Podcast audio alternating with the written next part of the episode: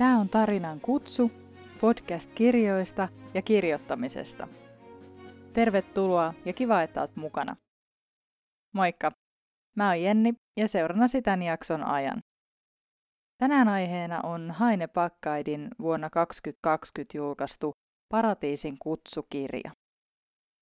Paratiisin kutsu on Pakkaidin toinen Turkilta askeromaani ja ensimmäinen Meren aaveet vei entisen poliisin myrskyisälle Majakkasaarelle tutkimaan nuoren miehen katoamista. Tässä kakkososassa tunnettu rikoskirjailija Milla Lind tarvitsee apua uuden kirjansa taustoittamisessa ja palkkaa Turkildin avukseen, koska edellinen poliisiapuri sai surmansa. Kun Milla ja Turkild jatkavat kahden teinitytön katoamisen tutkimista, paljastuu, että kyse ei olekaan nopeasti ratkaistavissa olevasta jutusta. Turkild onkin tahtomattaan joutunut keskelle epärehellisiä ihmisiä ja sekavia tapahtumaketjuja, joten hänellä ei ole muuta mahdollisuutta kuin selvittää pohjaan myöten, kuka teki mitä ja miksi. Meren aaveet oli hyytävän koukuttava ensimmäinen osa, jossa Pakkaid näytti taitonsa luonnon ja ihmisten kuvailussa. Itsetuhoinen, lääkeriippuvainen ja maailmaan kyllästynyt Turkild oli jo ensimmäisistä sivuista alkaen kiinnostava hahmo, joka tuntui kätkevän sisälleen jos minkälaisia ristiriitoja ja käsittelemättömiä tunteita. Rappeutuneita poliiseja taitaa dekkareissa kyllä olla enemmän kuin raittiita ja tasapainoisia, mutta Packard on onnistunut tekemään Turkildista sellaisen, joka erottuu joukosta. Tämän kirjan loppupuolella alkoi oikeasti jo vähän käydä sääliksi, mitä kaikkea kirjailija pani päähenkilönsä kestämään ainoastaan lukijoita viihdyttääkseen. Jollain sadistisella tavalla siitä tietenkin nautti, ettei jo valmiiksi elämän kolhimaa miestä ei päästetty helpolla. Vaikka tämä kirja eteneekin tutun dekkarikaavan mukaan, ja vaikka arvasinkin syyllisen, niin hahmojen persoonallisuus ja nämä vauhdikkaat tapahtumat teki kirjasta ainutlaatuisen. Siinä missä meren aaveiden tapahtumat oli päähenkilön silmien kautta katsottuna sumuisia ja hyvinkin sekavia välillä, niin paratiisin kutsussa mun mielestä se sumuverho on vähän jo hälventynyt. Turkild on edelleen todella pahassa lääkekoukussa ja nyt motivoikin itseään eteenpäin sitten sen mukaan, että mistä saa seuraavan pillerisatsin. Mutta silti musta yleistunnelma oli sellainen, että niitä selkeämpiä hetkiä oli enemmän. Nyt Turkilt oli nimittäin enemmän kuin se tapuja napsiva vankilassakin lusinut entinen poliisi. Vaikka en, en mä sano, että oli ryhdistynyt, mutta jotain muutosta oli tapahtunut. Mä en ihan vielä osaa löytää sopivaa sanaa siihen, mutta, mutta mun mielestä hahmossa on tapahtunut kehitystä.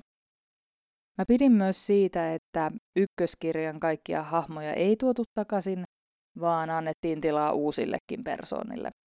Terapeutti Ulf ja sitten tämä Turkildin entinen bomo, bomo Gunnar on toki edelleen menossa mukana, ja erityisesti Gunnarin rooli tämänkertaisessa tarinassa ilahdutti, koska hän on sekä pahis että hyvis vähän tilanteesta ja omista motivaatioistaan riippuen. Melkein mä ehkä sanoisin, että Gunnar on mun toinen suosikkihahmo, ja oikeastaan jo siitäkin syystä, että hänen ja sitten tämän päähenkilön sanailuja on todella viihdyttävää seurata. Paratiisin kutsussa kerronta on sujuvampaa ja tapahtumia sekä käänteitä on just sopivasti, että lukijana pysyy mukana imussa ja haluaa kääntää sen seuraavankin sivun.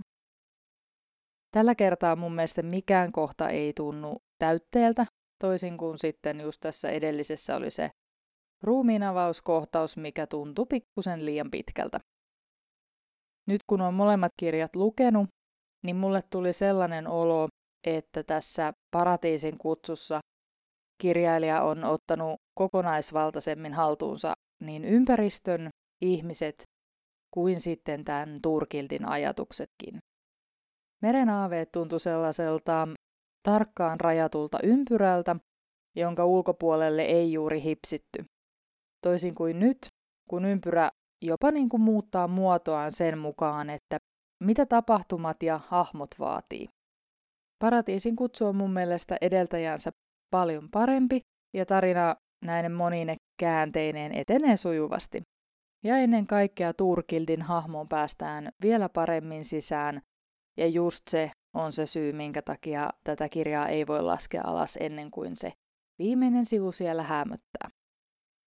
Turkildin tarina jatkuukin sitten seuraavassa kirjassa, eli Nukulapsi Armaani, joka on julkaistu nyt tänä vuonna.